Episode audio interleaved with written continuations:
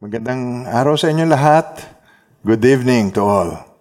At welcome po muli sa ating midweek Bible study. At uh, bago po tayo magsimula, tulad ng ating nakaugalian, at dapat ay laging ganito, prayer muna. Kailangan, kailangan po natin yung why. Dahil po ang panalangin ay nag-humble down sa Diyos. Kaya pag gising pa lamang natin, dapat nagpe-pray na. And before na tayo ay makaunawa sa ating Bible study, kailangan natin ang tulong ng Panginoon. Kaya tayo po ay sama-sama, tayo po ay um, tumungo uh, bilang palatandaan ng pagpapakumbaba sa Diyos. At manalangin po tayo. Mahal na Diyos, kami po ay nagpapasalamat, O Heavenly Father, for your goodness, for your tender mercies, for your loving kindness is better than life. E nandito po kami ngayon, Lord, sama-sama kami sa pangalan ni Jesus. At kami po ay nagtitiwala ang iyong salita, hindi babalik sa inang walang kabuluhan. Panginoon, we pray for the blood of Jesus to cleanse our minds, our hearts, at maging ang buong lugar na aming kinalalagyan at kanilang kinalalagyan ngayon. Hugasan mo ng iyong banal na dugo. Holy Spirit, we welcome you in our midst, in our presence, in the midst of us. Lord, oh God, thank you so much for your love, unconditional love. In Jesus' name, amen and amen. So ang ating pong uh, topic na sinusundan, ito pong series ay Am I Saved? Ako ba ay ligtas? Ito po ay may kahalong assurance. Kaya po ang tanong, ito isang katanungan, this man's most important question that many didn't care or maybe ignoring for such a long time. Kaya ulit-ulitin ito part 3 na ng Am I Saved? At uh, ang topic po natin ngayon, ngayong araw na ito, Why do I need salvation? Alam niyo itong katanungan na ito ay napakalalim. At dito pa lamang po sa tanong na ito ay marami na akong ipapaliwanag po sa inyo. Nung likain tayo ng Diyos ay kalarawan ng Diyos. Then why do I need salvation? Dahil po may kaaway ang Diyos, ang pangalan niya si Satan, na na-encounter na ng kauna-unahang tao sa Garden of Eden at sila po ay dineceive. Si Eve ay dineceive. So ito po ang background ng ating title na Why Do I Need Salvation? Dahil yung enemy ng Diyos, gusto niyang wasakin ang, ang creation of God na kinreate in the image of God. Kalarawan tayo ng Diyos. At wala nang ibang nilikha ang Diyos na kalarawan niya maliban sa tao. Kaya ito umpisahan po natin at uh, doon sa introduction na lang na yon, umpisahan natin pero naando na kaagad ang inyong isipan at puso sa tinutumbok ng ating Bible study. Delikata yung kalarawan ng Diyos at ito po yan. So Genesis chapter 1, verse 27. Wala na po tayong ibang mapagkukunan ng may kinalaman sa Diyos maliban sa Bible. At katulad din niya kung ikaw ay engineer, wala ka ng pagkukunan ng iyong pag-aaral sa pagiging engineer, kundi ang engineering book. At kung ikaw ay accountant, wala kang ibang pagkukunan niya, kundi ang accounting book. And now we talk about God, Bible, at wala nang iba. Kaya mga minamahal ng Panginoon, Genesis 1.27, basahin natin. So God created man in His own image. In the image of God, He created him male and female, He created them. Sa Tagalog po ay, kaya't nilalang ng Diyos ang tao ayon sa kanyang sariling larawan, ayon sa larawan ng Diyos, siya ay nilalang. Sila kanyang nilalang na lalaki at babae. Yan lang po ang nilalang ng Diyos sa tao, isang lalaki, isang babae. At sa Genesis 1.28, ay ganito po, Then God blessed them and God said to them, Be fruitful and multiply, fill the earth and subdue it. Have dominion over the fish of the sea, over the birds of the air, and over every living thing that moves on the earth. Dito po tayo mag-zero in sa word na subdue. Na sa Tagalog po to ay supilin ninyo. Supilin. ito po ay hindi isang peaceful na salita. Ang ibig sabihin dito, meron tong power encounter, yung subdue. Meron ditong otoridad na dapat na i-apply sa word na subdue. When it comes to earth, sabi niya, fill the earth, mul- multiply kayo, be fruitful and multiply, fill the earth, and subdue it, and have dominion over every other creation of God living thing. Yung word na subdue, kung titingnan po natin sa dictionary, ang ibig pong sabihin, to conquer, defeat, triumph over, o sa Tagalog nga po ay supilin. Kaya dito lamang makikita na natin na ang purpose ng creation kasama sa pagkakalikha sa atin na kalarawan ng Diyos ay upang supilin natin ang masasama na kumokontra sa Diyos. Hindi ayon sa Diyos. Kaya ta, ito po ang victory ng salvation. This is the victory of salvation. Pupunta na tayo sa kalagitnaan ng Bible, dito po sa New Testament, sa Romans 16.20, na ito po in-inspire ng Panginoon kay Apostle Paul na dati ay siya ay um, isang pariseo at ang kanyang pamumuhay ay pagsunod sa kautusan.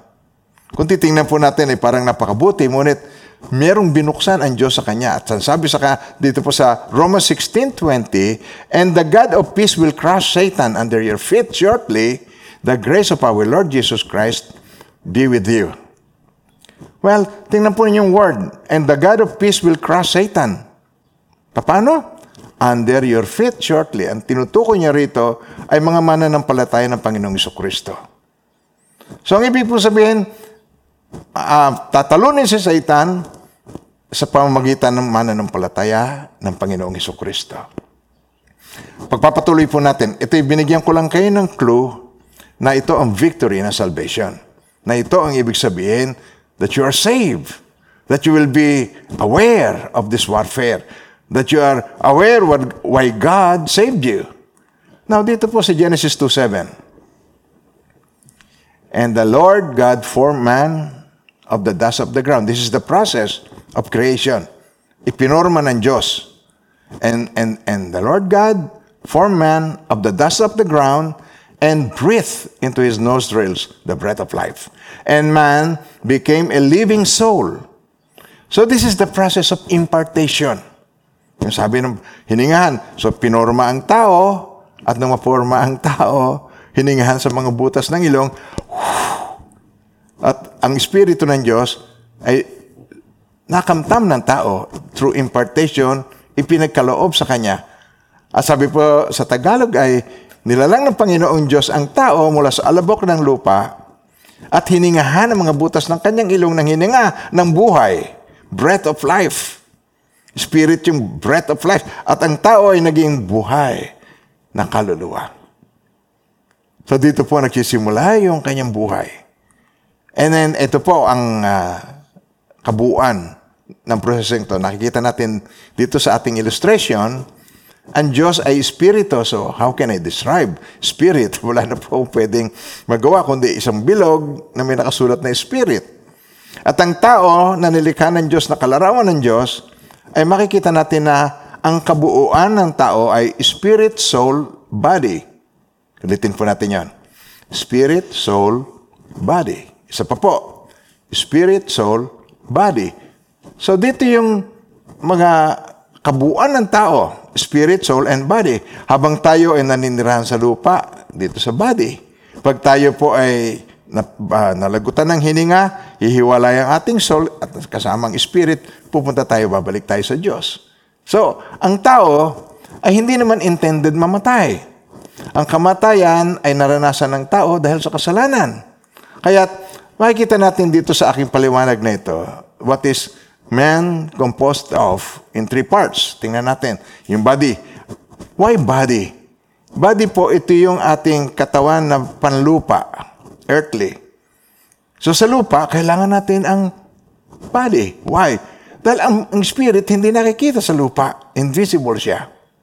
So, ang body, ito po yung katulad ng tinatawag na body of Christ.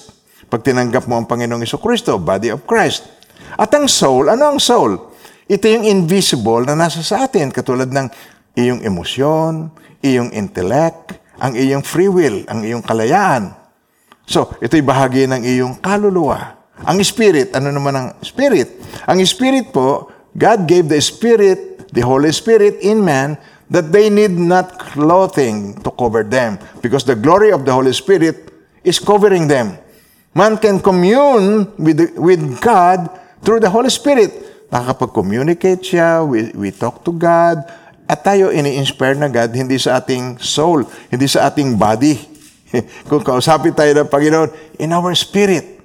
Katulad po nung tawagin ako ng Panginoon para mag-serve, para gamitin niya ako rito sa Pilipinas. Ah, na naliligo ako noon, kinausap ako ng Diyos at sabi niya, I'm going to use you. At naramdaman ko at na-recognize ko ang kanyang boses. Sabi ko, "Yeah, Lord, how can you use me? I'm not even an effective speaker. Yun po yung aking testimony. And then sabi niya, meron bang imposible sa Diyos? At hinipo niya ako and then I started serving God. Naramdaman ko na parang may binunot ang Diyos. That is the Spirit of God. Spirit to Spirit. Ang Spirit man, ito po yung kinakausap ng Diyos.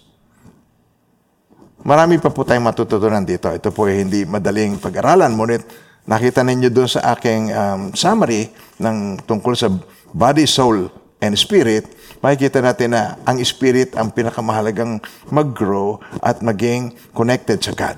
Maibalik. Now, sa 1 Thessalonians 5.23, in-explain ni Apostle Paul, Now may the God of peace himself sanctify you completely, and may your whole spirit, soul, and body be preserved blameless at the coming of our Lord Jesus Christ. May the God of peace himself sanctify you. Sanctify, separate, ihiwalay, italaga para sa Kanya. Sanctify you completely, italaga ka completely, o separate ka completely. And may your whole spirit, soul, and body be preserved blameless. Yung kabuuan ng tao. Kaya tayo bodily may kabanalan. Ang soul, regenerated. Ang spirit, ibinalik sa atin ng Panginoon. Born again in the spirit. Kaya ito po yung kailangan matutunan natin, naway lubusan kayong pabanalin ng Diyos na siyang nagbibigay ng kapakayapaan at naway panatilihin niyang walang kapintasan ang buo ninyong katauhan, ang Espiritu, kaluluwa at katawan. Hanggang sa pagparito ng ating Panginoong Kristo. So ano po ang buong katauhan ng isang tao? Basahin po natin muli. Espiritu, kaluluwa at katawan. One more time. Espiritu, kaluluwa at katawan. One last time. Espiritu, kaluluwa at katawan. Yan po ang kabuuan ng ating katawan. So Genesis 2.15, pagpatuloy po natin. Then the Lord God took the man and put him in the garden of Eden to tend and keep it. And the Lord God commanded the man, saying, Of every tree of the garden you may freely eat, but of the tree of the knowledge of good and evil you shall not eat, for in the day you eat of it, you shall surely die. So makikita natin dito na nagbigay ang Diyos ng kauna-unahang command. Na meron ng dalawang tree doon, tree of life at saka tree of knowledge. Pero lahat ng punong kahoy pwedeng kainin, malaya ang tao. You may freely eat, may freedom ang tao doon. Pero nilagyan niya ng limiter. Yung tree of knowledge of good and evil, you shall not eat. The moment that you eat of it, you shall surely die. At nakalaman natin kung ano ang nangyari. At kinain ito ng tao, ah, sinuway ang Diyos, dahil tinukso siya, ito na ang kauna-unahang pagkakataon sa Bible na may encounter ng tao ang Diablo ang kaaway ng Diyos. Na siyang dahilan, na siyang culprit, na siyang punot dulo ng lahat why we need salvation. Now the serpent was more cunning than any beast of the field which the Lord God had made. And he said to the woman, Has God indeed said, You shall not eat of every tree of the garden? Nakita niyo yung word? Every tree of the garden? Hindi yan ang sinabi ng Diyos. Every tree you can eat except for one. Pero nandito yung exaggeration. Nandito yung catchy uh, na, na word na gusto niyang maging interested, nag, nag-attract ng, ng attention ni, ni Eva. Si Eve ito eh. Itong kausap niya, ang woman ay si Eve. But who is the serpent na sinasabi rito. Sino yung serpent? Now the serpent was more cunning than any beast. Sino yung serpent? Fast forward natin. Punta muna tayo dito sa Revelation. Ang Bible po, nasa unahan, Genesis. Ang pinakadulo, Revelation. Alam niyo po, pag sinabi kong Genesis at hindi mo ito natagpuan, ang sagot ko, ewan ko sa iyo. At pagkatapos, pag sinabi kong Revelation, tapos hindi mo rin natagpuan ng Revelation, eh, ewan ko sa iyo. Kasi ito yung una at saka ito yung huli. Di, hindi maaaring mamiss mo ito. Lamang, sa kalagitnaan ng Bible, na andun yung mga instruction, nandun yung mga daranasin natin, nandun yung mga katuruan, nandun yung mahalagang pangako. Kaya tingnan natin dito, i-fast forward natin sa dulo. Revelation 12.9 So the great dragon was cast out, that serpent of old, called the devil and Satan, who deceives the whole world. He was cast to the earth and his angel were cast out with him. So ang biblical name po ni Satan is deceiver o nanlilin lang siya. Manlilin lang. Kaya pagka kayo nalilin lang, nadideceive kayo. When you sin, you are deceived. At hindi po si Satan ang great deceiver. Huwag ka nang lilingon sa katabi mo. Hindi si Satan. Ang great deceiver ay ang ating heart. Ang puso ng tao ang manlilinlang sa kanyang sarili. Tsaka na natin tingnan. Pero maniwala na lang kayo. Total, nakikinig na rin lang po kayo sa akin. Later on, paliliwanag ko yan that the heart of man is deceitful above all things and desperately wicked. So, so, ang biblical name ni Satan is deceiver, pero hindi siya ang great deceiver. Ang sarili natin, ang great deceiver because of our practices, yung nakasanayan natin. Okay. So, ibibigyan ko pa kayo ng example. Huwag na muna ako umalis. Alam mo na makakasama sa yung lechon dahil kay may high blood, oh. yung craving mo mas umiiral. Kaya nakikita natin dito, kailangan natin ng power of God para yung deceiver o yung, yung craving ng flesh o yung craving ng ating sarili, mapigilan natin. Ito po yan. Yung ang serpent of old, yung pong nando sa Genesis, siya rin ang nasa Revelation. I hope na nasusundan niyo po uh, ang, ang mahalaga. Ito po pinanalangin kong mabuti. Ang intention ko ay uh, hindi lamang po kayo ang masyaran ko, kundi ang aking mga mahal sa buhay. Even my siblings, maging aking mga apo, ay mga pamangkin na uh, puro English ang alam. I try to speak English, although nakikita naman natin, Tagalog na Tagalog naman ang aksento ko, Pinoy na Pinoy. Now, tingnan ninyo. And the woman said to the serpent, ito yung pag-uusap nila. Matapos i-exaggerate ng devil, sinabi ba ng Diyos, do not eat of every fruit of every tree in the garden? And the woman said to the serpent, we may eat the fruit of the trees of the garden, but of the fruit of the fruit of the tree which is in the midst of the garden, God has said, you shall not eat it, nor you shall touch it, lest you die. Wala pong minimension ang God na lest you touch it. Walang minimension. Sabi niya, do not eat. Pero sinabi niya, uh, wag man lang hihipuin.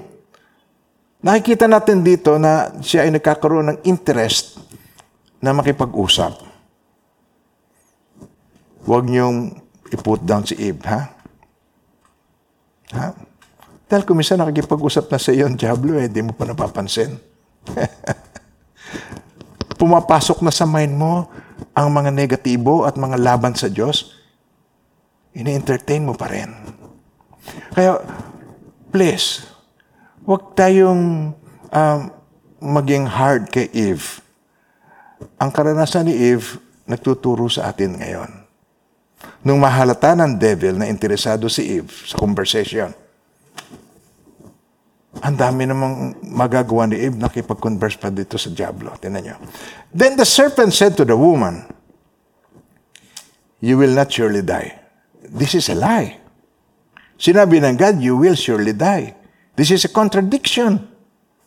Kung, kung ikaw sa ngayon, at alam mo ang sinasabi sa iyo ay contradiction sa principles of God, contradiction sa iyong magandang relasyon sa iyong kapatiran, Pa, sasabihin mo kagad, be bound. Sasabihin mo kagad, hindi ako makikinig sa iyo. Pero tanyo, you will not surely die for God knows that in the day you eat of it, your eyes will be open and you will be like God, knowing good and evil. Hindi po ba? Ang issue, pagka ang tao ay yumaman, pag ang tao ay nagkaroon ng power, they're acting like God. Parang gusto na niya mag-dominate. Dominion ang gusto niya. Gusto niya kontrolin ang lahat na nasa paligid niya. Kahit yung, ah, yung anak, gustong kontrolin ang magulang. Yung asawang babae, gustong kontrolin ang asawa niyang lalaki. Ina-under niya. Well, sabi ng Panginoon, ito ang reason. Dahil kinain natin yung bungang kahoy na nagbibigay ng kaalaman ng masama at mabuti. At hindi natin kaya yon na magampanan na ayaw ng Diyos na kainin mo yon. Kaya sinabi niya, do not eat of it. If you eat of it, you shall surely die. And the devil is now telling bluntly that, guy is a, that God is a liar. Now, so when the woman saw that the tree was good for food, that it was pleasant to the eyes, and tree desirable to make one wise. She took of its fruit and ate. She also gave to her husband with her, and he ate. Then the eyes of both of them were open, and they knew that they were naked, and they sewed fig leaves. Yun. They sewed fig leaves together and made themselves coverings. Kami na mahal ng Panginoon. Yung tree, remember, this tree, that, that God is forbid, this forbidden tree, they're, they're avoiding this tree ever since. Because God instructed Adam, not Eve. And Eve, when God created Eve for Adam to be his partner, sinabi na niya ni Adam kung ano ito. Sinabi na niya na iiwasan mo ito. So, ngayon, nung, nung sinabi ng devil yung kanyang deception, it became good. Like cigarettes. Like alcohol. Nako, kayo mga umiinom, hindi na kayo makikinig. Kasi nabanggit ko eh. Pero look, nakabubuti ba o nakasasama? But you, you, you won't listen for something that is good. Pero please, I beg you in the name of Jesus, pakinggan niyo muna and allow this message na matapos bago niyo bago niyo sarhan ang inyong puso at tigasan ang inyong puso at magsisi sa bandang huli.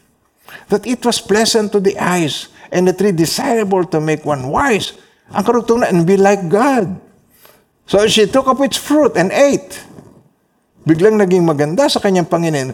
It became, mag- naging beautiful, pleasant to the eyes, and desirable. Then the eyes of both of them were open. Ano ibig sabihin nun? And they knew that they were naked. Ano ibig sabihin nun? All the while they were naked. But yun lang nila nakita na they were naked. And they sewed fig leaves together and made themselves coverings. Tinakpan nila ang kanilang sarili.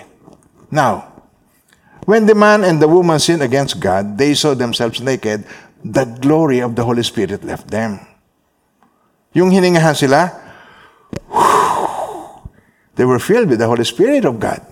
Nasa kanila. At ang glory na ito, ipinaliwanag dito sa Revelation, kasi magpapas forward muli tayo, nung nando na ang mga mananampalataya, nasa, meron doong holy city, sabi rito, and the city had no need of the sun. Doon sa lugar na yon, ang holy city, hindi na kailangan ng araw, they, need, they don't need the moon to shine in it. For the glory of God illuminated it. The Lamb is its light. Sabi ni Jesus, di ba, I am the light of the world. Kaya nakikita natin dito na ang Panginoong Iso Kristo, Lamb of God who takes away the sins of the world and He is the light of the world. Siya ang nag illuminate doon sa Holy City. Siya ang nagniningning. Siya ang covering. Kaya hindi nakikita yung nakedness. So when they sinned against God, nag-separate ang Holy Spirit. Kaya ganito po yan, nilakyan ng Diyos ang tao, spirit, spirit, soul, and body. Nung piliin nila ang magkasala sa Diyos, eto, nag-transpire. Nag-separate, empty. Kaya nandun yung emptiness ng Holy Spirit. Um, ang tawag po doon, ang biblical term ay depravity of man, deprave of man, depravity. So yung pagkakaseparate na yun ng Holy Spirit, ang mga tao, pagkasilang, hindi mo na kinakailangang turuan magsinungaling. Na sino po ang narito na nagsisinungaling? Pakitaas po ang kamay. Nagsisinungaling, di ba? Wala sino nagturo. Wala, ang parents mo hindi sabi niya, oh, magsisinungaling kang paminsan-minsan, ha? Wala naman nagtuturo sa atin naman. Wala nagtuturo sa atin na tayo maging mahalay. Iyon ay kusang um, nararanasan natin. Kusang dumarating sa ating buhay. Kusang nagugustuhan natin yung pamamaraan ng world kasi po ang prinsipe ng sanlibutan ay ang devil. So siyang influence. Sabi po nga sa Bible, uh, pag tinignan po natin yun, we know that we are of God and the whole world is under the sway of the wicked one. The whole world is under the sway of the wicked one. At sinilang tayo sa world. Kaya nakikita natin dito yung because of emptiness, ang ating pamumuhay dito is of the world. Kung ano yung kalakaran, kung ano yung nakagawian, kung kaya po yung may kinalaman ito sa environment natin. Kung ang lugar natin, puro manunugal, nagtotong age, nagmamadyong, tayo, nagiging tendency natin, nagiging ganun tayo. Sumasama tayo doon sa takbo na sanlibutan. So ito yung emptiness ng tao because of sin. Nag-separate ang Holy Spirit. Wala na ang kanyang covering and, and uh, they found themselves naked. But hell is not intended for man. Because of that, ang tao pupunta sa hell. Ano yung hell? Sa Matthew 25 verse 41. Then he will also say to those on the left, kasi po pagbalik ng Panginoong Kristo, at titipunin niya ang lahat ng tao, ilalagay sa kanan yung mga makadiyos, ilalagay sa kaliwa yung mga hindi. Okay, now sabi niya, then he will also say to those on the left, Depart from me, you curse, into the everlasting fire. Hell yun. Prepared for the devil and his angels. Hindi prepared para sa tao. It was prepared for the devil and his angels. Yung mga sumunod sa kanya. Amen po. Basahin natin muli. Kayo naman po magbasa. Matthew 25, verse 41. Okay, ready? Go. Then he will also say to those on the left hand, okay, di ba? Depart from me, you curse into the everlasting fire, prepared for the devil and his angels. Hindi intended sa tao ang hell. Kaya ang Diyos, nalulungkot siya na mayroong mapahamak, na mayroong sumama doon sa mali, na mayroong madeceive ng kaaway niya at sumama sa kanya doon sa kanyang paglalagakan. Amen po. Now, sa Romans 3.23, For all have sinned and fall short of the glory of God because of depravity all have sinned and fall short of the glory of God. Meaning, hindi po tayo sinner because we sin. We are sinners because we were born sinners. Pinanganak tayong makasalanan. Why? Kasi yung emptiness na yon. Nung, nung uh, isinilang tayo, pagkatapos na magkasala si Adam and Eve, nung isilang ang mga tao, nandun na yung depravity ng tao. Walang spirit ng God sa kanya. Kaya sabi sa Romans 6.23, For the wages of sin is death, But the gift of God is eternal life in Christ Jesus our Lord. Ito po yung inire-reveal sa atin ng Panginoon. Ito po yung gusto ng Lord na mabuksan tayo, for God so loved the world that He gave His only begotten Son that whoever believes in Him should not perish, but have everlasting life. Yung word na perish ay malalim na malalim. Pupunta ka doon sa malalim na walang hanggan. At yun ay may apoy na hindi ito walang, walang thermostat. Talagang tuloy-tuloy ang init dyan. Ayaw ng Diyos tayo, madamay doon na hindi inilaan sa tao. Ito sa Diablo at sa kanyang mga kampon. Kaya gumawa siya ng plan for salvation. Sinugo niya ang kanyang bugtong na anak, ang Panginoong Iso Kristo. But sabi rito sa Bible, But as many as received Him, to them He gave the right to become children of God to those who believe in His name. May, God made it simple. Pero yung word na believe in, mga minamahal ng Panginoon, yung word na pistis o believe in, is more than intellectual knowledge. Napakarami po na mga mananampalataya. Ang tawag ay Christian at naglilingkod na. Pero hindi alam na ang pagsiserve ay more than intellectual knowledge. Ang iyong, ang iyong buong buhay ay nakasalalay doon sa iyong pinananampalatayahan. But as many as receive Him, yun ang ibig sabihin nun. To them, He gave the right to become children of God to those who believe in His name. Kaya, ang sitwasyon ng tao ay ganito po. empty. Pagkasilang niya, depraved. Walang Holy Spirit sa kanya. And you- e- e- everyone is going to hell because of that. Kasi po yung curse na yon ng ating mga ninuno, lahat ng anak nila, patungo doon. Mga minamahal ng Panginoon. Gusto ng Panginoon tayo sagipin. Gusto ng Panginoon tayo i-redeem. Ang tawag na through redemption o tubusin. Gusto niyang alisin tayo doon sa landas na yon na patungo sa kapahamakan. Kaya isinugo niya ang kanyang bugtong na anak. Kahit ito, ang Panginoong Kristo ang namagitan sa Diyos at sa tao. Namagitan sa Diyos at sa tao. At pag ang tao ay nag-decide at tinanggap siya, as many as receive Him, to them He gave the right to become children of God. Napakabuti ng Panginoon. For God so loved the world that He gave His only begotten Son, that whosoever believes in Him should not perish but have everlasting life.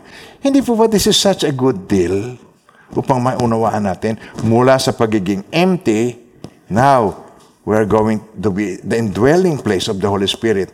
Kaya nung Christmas, ang ipinangalan ng angel kay Jesus ay Emmanuel, God with man, or with man is God. Emmanuel. Emmanuel. With, with man is, is God. Sasamahan tayo ng Diyos. Sabi niya, I will not leave you nor forsake you. I am with you till the end of the age. To God be the glory. Amen po. Empty. Tinanggap si Jesus. Now the Holy Spirit. Nanumbalik po yon. Sa Galatians chapter 4, verse 6 to 7, And because you are sons, yung pinagkalooban tayo ng Espiritu ng anak, and because you are sons, God has sent forth the Spirit of His Son into your hearts, crying out, Abba, Father! Therefore you are no longer a slave, but a son. And if a son, then an heir of God truth. Christ Jesus, our Lord. Kaya kami naman, Panginoon, dahil ikaw ay anak, tinan niyo po, dahil anak, ay hin- hindi ka na alipin, kundi anak. At sapagkat anak, ikaw ay tagapagmana. You are an heir, tagapagmana ayon sa kalooban ng Diyos. Tagapagmana tayo ng kanyang kabanalan. Tagapagmana tayo ng kanyang wisdom. Tagapagmana tayo, actually, ng atoridad na pinagkaloob niya sa atin. Tagapagmana tayo ng mga susi sa kaharian. Yan ang ginawa ng Lord. Yan ang, yan, yan ang reason ng salvation. That's why we need salvation.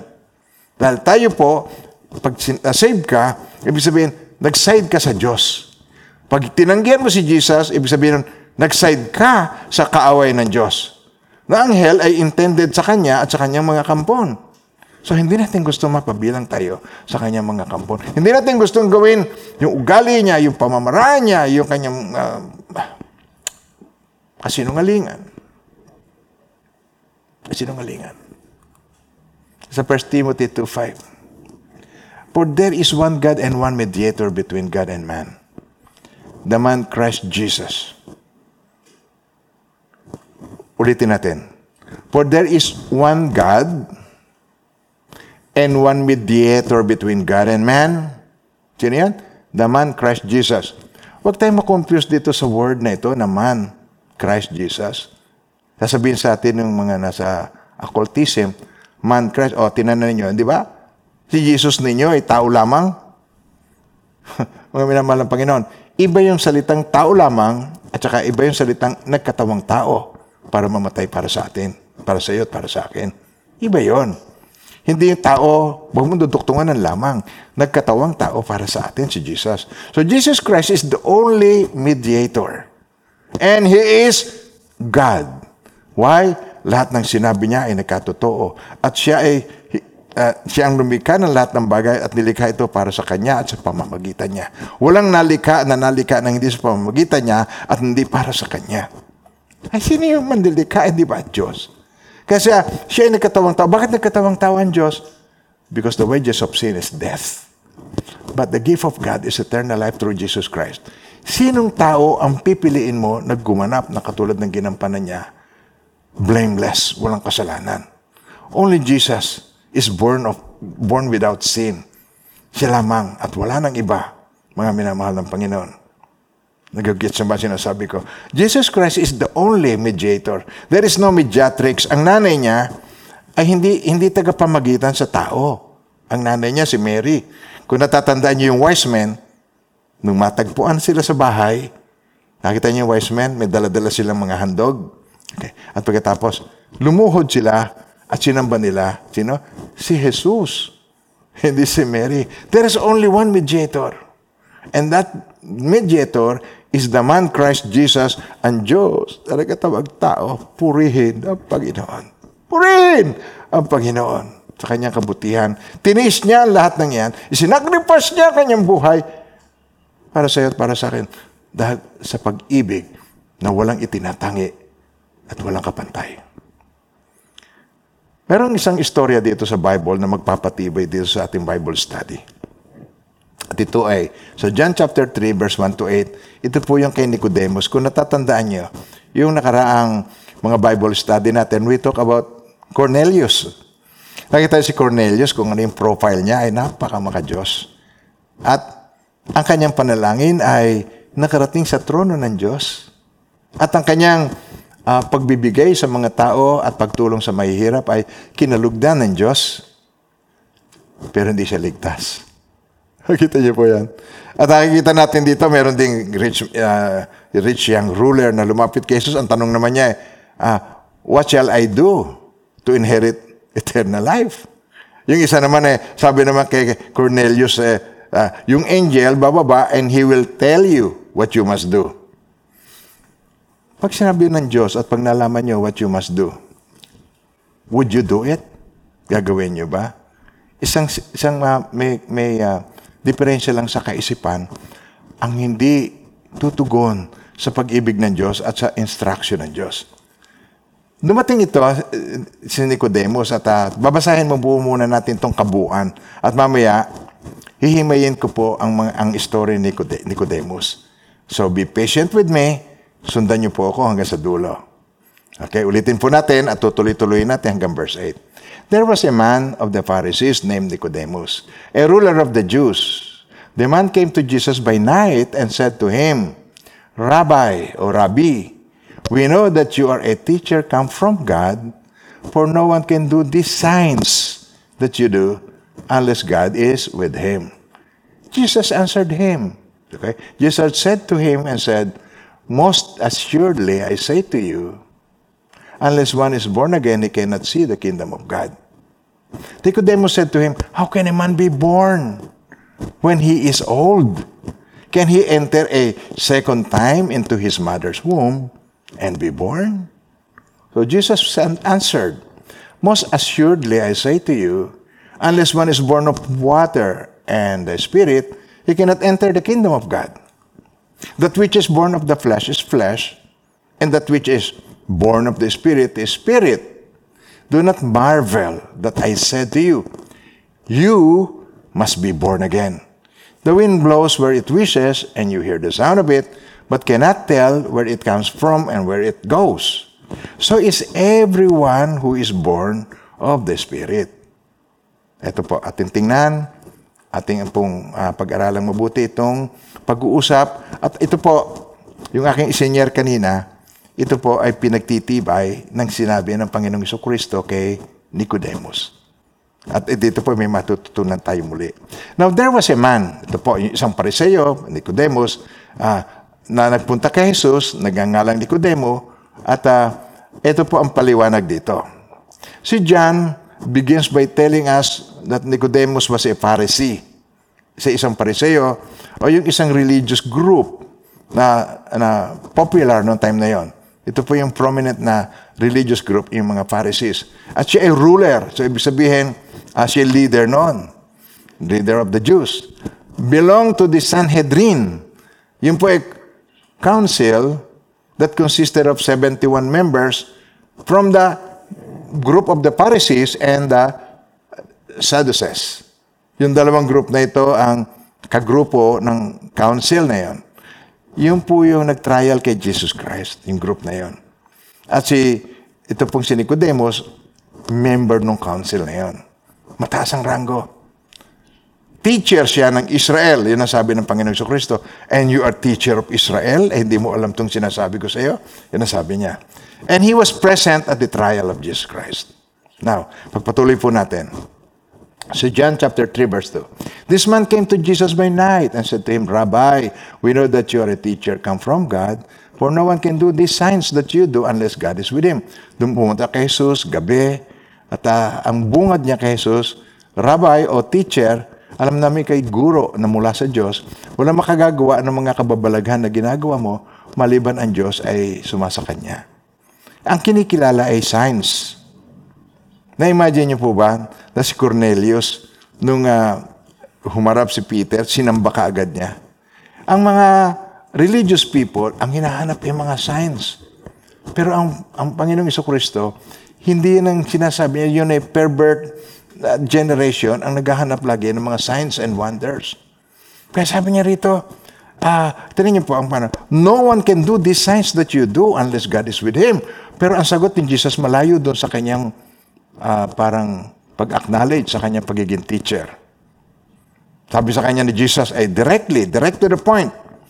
Truly, truly, I say to you, unless one is born again, he cannot see the kingdom of God.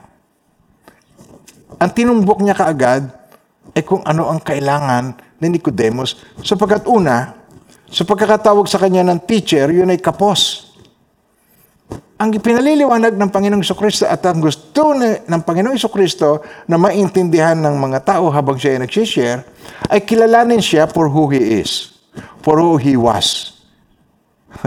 Kaya po, tinatanong niya mga alagad niya, nung nasa Cesarea sila, sino raw ang anak ng tao ayon sa mga tao? At ang sabi ng mga alagad niya, ang iba po, ang sabi, kayo po ay si John the Baptist. Ah, sabi, kayo po ay si Elijah. Sabi nila, kayo po ay si Jeremiah isa sa mga propeta. Pero binalingan niya ang kanyang mga alagad, sa inyo sino ako? Sa inyo sino ako? Paminamahal ng Panginoon, napakahalaga na makita natin si Jesus at mauna, makilala natin si Jesus kung sino talaga siya. Ito po. Sumagot sa kanya si Jesus matapos, matapos siyang sabihan na siya guro na mula sa Diyos. Katotohanan sinasabi ko sa iyo, malibang ang isang tao ipanganak na muli, ay hindi niya makikita ang kaharian ng Diyos. So, sabi ni Nicodemus, how can a man be born when he is old? Can he enter a second time in his mother's womb and be born? Maraming pagkakataon po. Pagka ang kausap mo ay religious at uh, sinasabi ang mga spiritual things of God, ang interpretation nila lagi ay yung mga natural. How can a man be born? Sabi dito, paano, pa, paano mangyayari? Paano maka, maipapanganak ang isang tao kung siya matanda na? Makakapasok pa ba siya muli sa tiyan ng kanyang ina at ipanganak? Um, itong kanyang question na ito ay tunay na katanungan dahil mahirap maintindihan yung salitang born again. Ang born again, ang tingin ng mga tao, ito isang uri ng religion. Isang grupo ng protestante na ang tawag ay born again. Yun ang tingin ng mga tao. Dalawa lang ang ta- nakikitang ah, religion ng tao. Kung hindi ikaw katoliko, ikaw ay protestante. Kaya ito po ang ah, pinaliliwanag ko na ito ay hindi ka pwedeng mag-member pagka ikaw ay ah, isisilang muli sa Espiritu ng Diyos o born again, hindi ka pwedeng mag-member. Hindi ka pwedeng mag-member ng religion. Napatunayan na natin yun sa previous Bible study natin. Pinakita natin doon na ang pagiging religious ay hindi makakapag-save. Nagigets niyo ako? Ako'y nagtitiwala na naunawaan niyo po ang ipinaliliwanag ko. Tingnan niyo po sa verse 5. Sabi niya, Truly, truly, I say to you, unless one is born of water and the Spirit, he cannot enter the kingdom of God. Malibang, masabi, ah, malibang ang isang tao ipanganak ng tubig at ng Espiritu, hindi siya makapapasok sa kaharian ng Diyos. Mariman siya ay cleansed ng water. Water is the word of God. Ah, he, he cannot enter. He cannot enter the kingdom of God. So meron yung process na nais ng Panginoon na ma-experience ng bawat lumalapit sa Panginoong Iso Kristo so they can enter. Seeing and entering are two different things. Ulitin ko po. Seeing and entering. Isa pa. Seeing and entering. Yung nakikita at nakapapasok. Magkaiba ang dalawang ito. Sabi ni Jesus, Truly, truly, I say to you, unless one is born again, he cannot see the kingdom of God. Sabi niya uli sa verse 5, Truly, truly, I say to you, unless one is born of water and the Spirit, he cannot enter the kingdom of God. Iba yung seeing and entering. Sino ang gusto nyo? Nakikita mo lang pero hindi ka maka-enter? O ang gusto mo, nakita mo and yet naka-enter ka? So you need to go to the process at yun eh, born of water and the Spirit to enter the kingdom of God. At sa, sa, sa ating pong Bible study na ito, pag ipinaliwanag ko lahat ito, maubos ang ating oras, mahaba po ito. Pero makikita natin dito na yun ay proseso. Nakikita natin dito na mayroong itinuturo sa atin dito na yung cleansing part ng tubig, ay, si Jesus ay tubig na dalisay na naglilinis sa atin, ang Panginoong Iso Kristo. He cannot enter the kingdom of God. Now, that which is born of the flesh is flesh. And that which is born of the Spirit is spirit. Yung flesh ay ipiniwanag po, ang works of the flesh is in Galatians 5.19. Makikita natin doon, all the works of the flesh. Homework. Para sa iyo, oh, sabi mo sa katabi mo, oh, homework daw. Gumawa naman po kayo. Sa so, nagsishare ako, I cannot, uh, hindi ko mahimay lahat sa isang upuan, pero mayroong mga bagay na kailangan nyo gawin para sa susunod nating pagba-Bible study, matingnan natin itong mga bagay na ito na binanggit ko na hindi ko na ipaliwanag dito. Sabi dito, ang ipinanganak ng laman, hindi pinanganak sa laman, eh, ipinanganak ng laman ay laman. May bunga yun ay bunga. Ang ipinanganak ng laman ay laman. At ang pinanganak ng espiritu ay espiritu. Which is born, which is, which, di ba sabi? Which is born of, flesh is flesh. And that which is born of, the spirit is spirit. Which, pinanganak na. Kaya makikita, madidistinguish natin to, titingnan natin to as we go along. Makikita natin to habang tayo ay tinuturuan ng Panginoon upang tayo ay mag-mature sa pagkakilala sa Kanya. So John uh, 3.7, Do not marvel that I say to you, ye, or you must be born again. Huwag kang magtaka sa sinabi ko sa'yo, kailangan kayong ipanganak na muli. The wind blows where it wishes, and you hear it sounds. Umihip ang hangin. Kung saan niya gusto, kung saan niya ibig, naririnig ninyo ang tunog nito. But you do not know where it comes from. Hindi nyo alam kung saan siya naggaling and where it goes, kung saan ito tumutungo. So it is with everyone who is born of the Spirit. Katulad ito ng bawat ipinanganak sa Espiritu. It is a mystery. It is a mysterious thing and you need to experience it. Hindi ka pwedeng mag-member noon. Hindi mo sabi, ay magme-member na ako sa HTBC para ako'y ma-born again. No, cannot be a member of it. You need to experience. Amen po. After being born again, itong maganda niyan. Teaching begins. So, kung, nakita natin kanina, empty, hindi po ba? Uh, empty muna, and then, tinan nyo, after na ikaw ay na born again, matapos natanggap mo ang Espiritu ng Diyos sa puso mo, sabi niya, but the Helper, the Holy Spirit whom the Father will send in my name, He will teach you all things and bring to your remembrance all things that I said to you. Ulit. Ulit-ulitin natin. Bakit inuulit natin? Ininail down. Meron ba naman pa ako na ipinukpok isang beses? E ang salita ng Diyos, sabi sa Bible, ay parang uh, martilyo. So, meron ba naman kayo narinig na ang pukpuk? Eh, puk, baong kagad. Hindi mo ba? Ulitin natin. But the helper, iba-iba ang tawag sa Holy Spirit. The Holy Spirit. But the helper, the Holy Spirit, whom the Father will send in my name, He will teach you all things and bring to your remembrance all things that I said to you. Empty. Then po, nagkaroon ng gap, naputol ang uh, fellowship ng tao, naputol ang relasyon nila ng, ng Diyos at ng tao. Hindi na sila, hindi na sila friend, na unfriend. Okay? Because of sin. Okay. Spirit ay empty. Spirit ng God, hindi na connected because empty. Soul and body na lamang siya. At ang tao ay doomed to hell. Now, dahil kay Jesus Christ, binalik ang Holy Spirit patungo sa life in heaven. Wow! What a deal. Now, sa John 14.26 pinaliwanag, ngunit ang patnubay ang Espiritu Santo na susuguin ng Ama sa pangalan ko, ang siyang magtuturo sa inyo ng lahat ng bagay at magpapaalala ng lahat ng sinabi ko sa inyo. Teaching begins.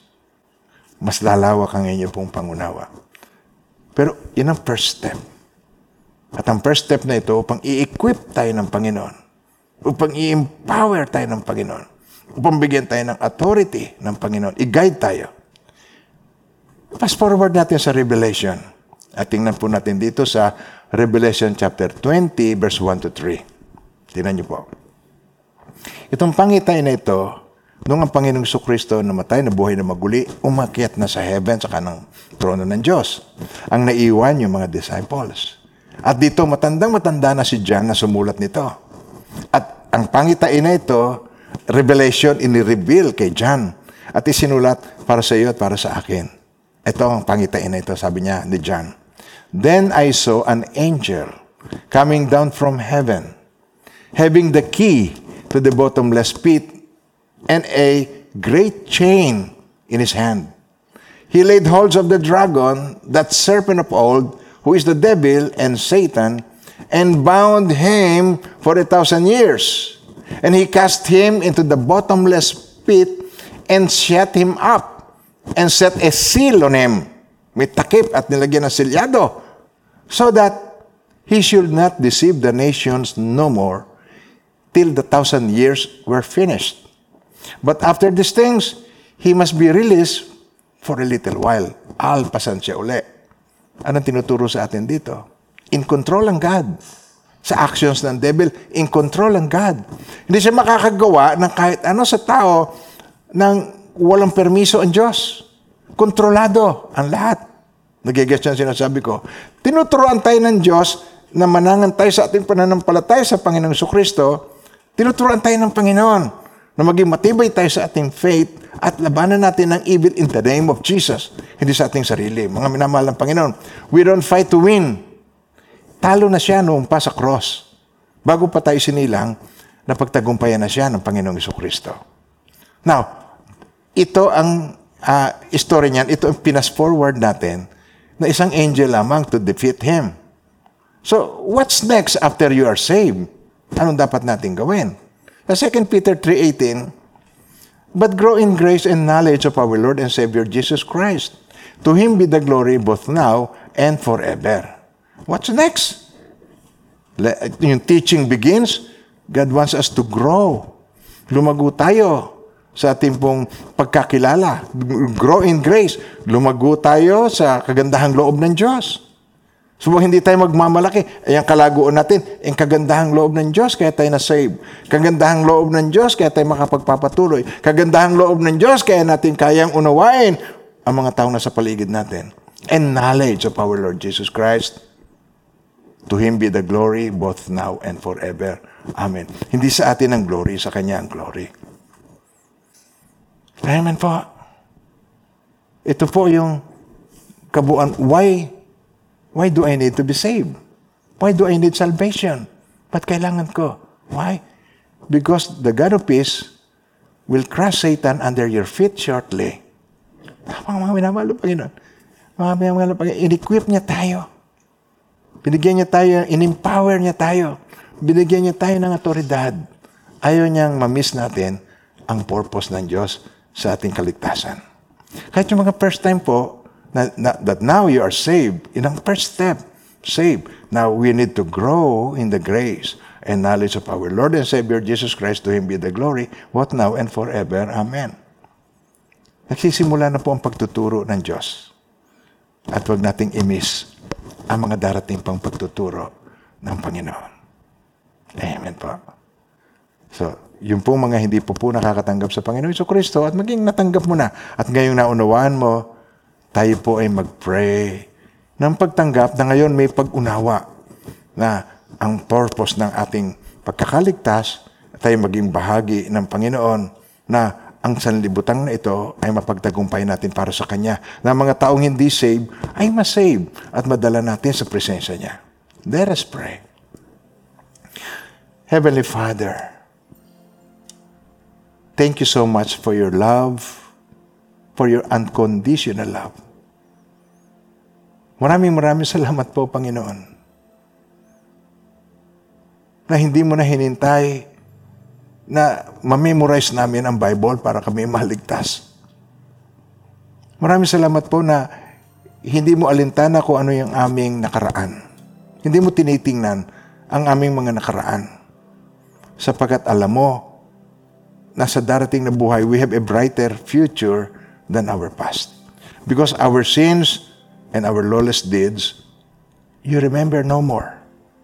At ito po ang kagandahang loob ng Diyos. Iniligtas mo kami for your glory. Pinagkalooban mo kayo ng iyong espiritu pang maturuan kami. Mai-guide kami. Mailid kami sa iyong kabutihan. At upang Panginoon, ang aming pamumuhay ay ayon sa iyong direction.